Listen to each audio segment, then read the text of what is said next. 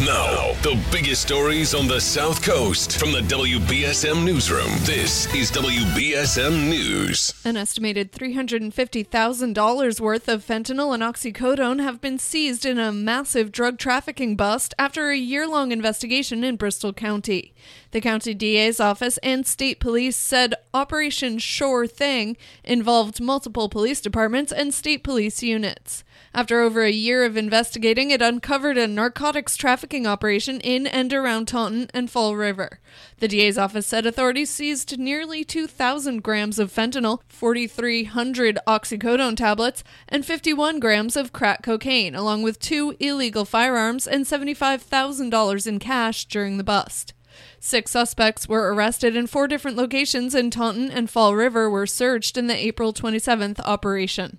Nine illegal guns in ten days. That's how many firearms New Bedford police say they've seized since May first. Yesterday, police said they seized two firearms from a juvenile following a search of a Shawmut Village apartment, marking the eighth and ninth guns taken off the streets so far this month. According to police, the juvenile allegedly had in their waistband a twenty-two caliber Glock handgun loaded with ten rounds of ammunition. Detectives said they also found a high-capacity Mossberg seven eighteen T rifle loaded with twenty-two rounds of ammunition in the home.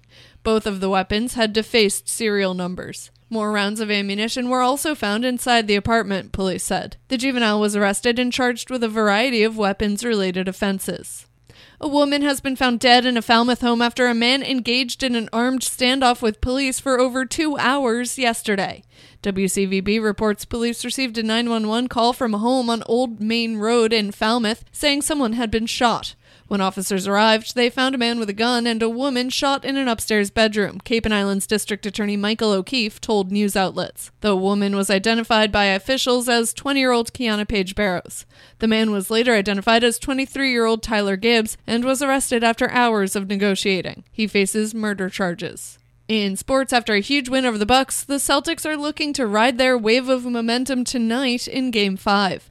The Red Sox take on the Atlanta Braves.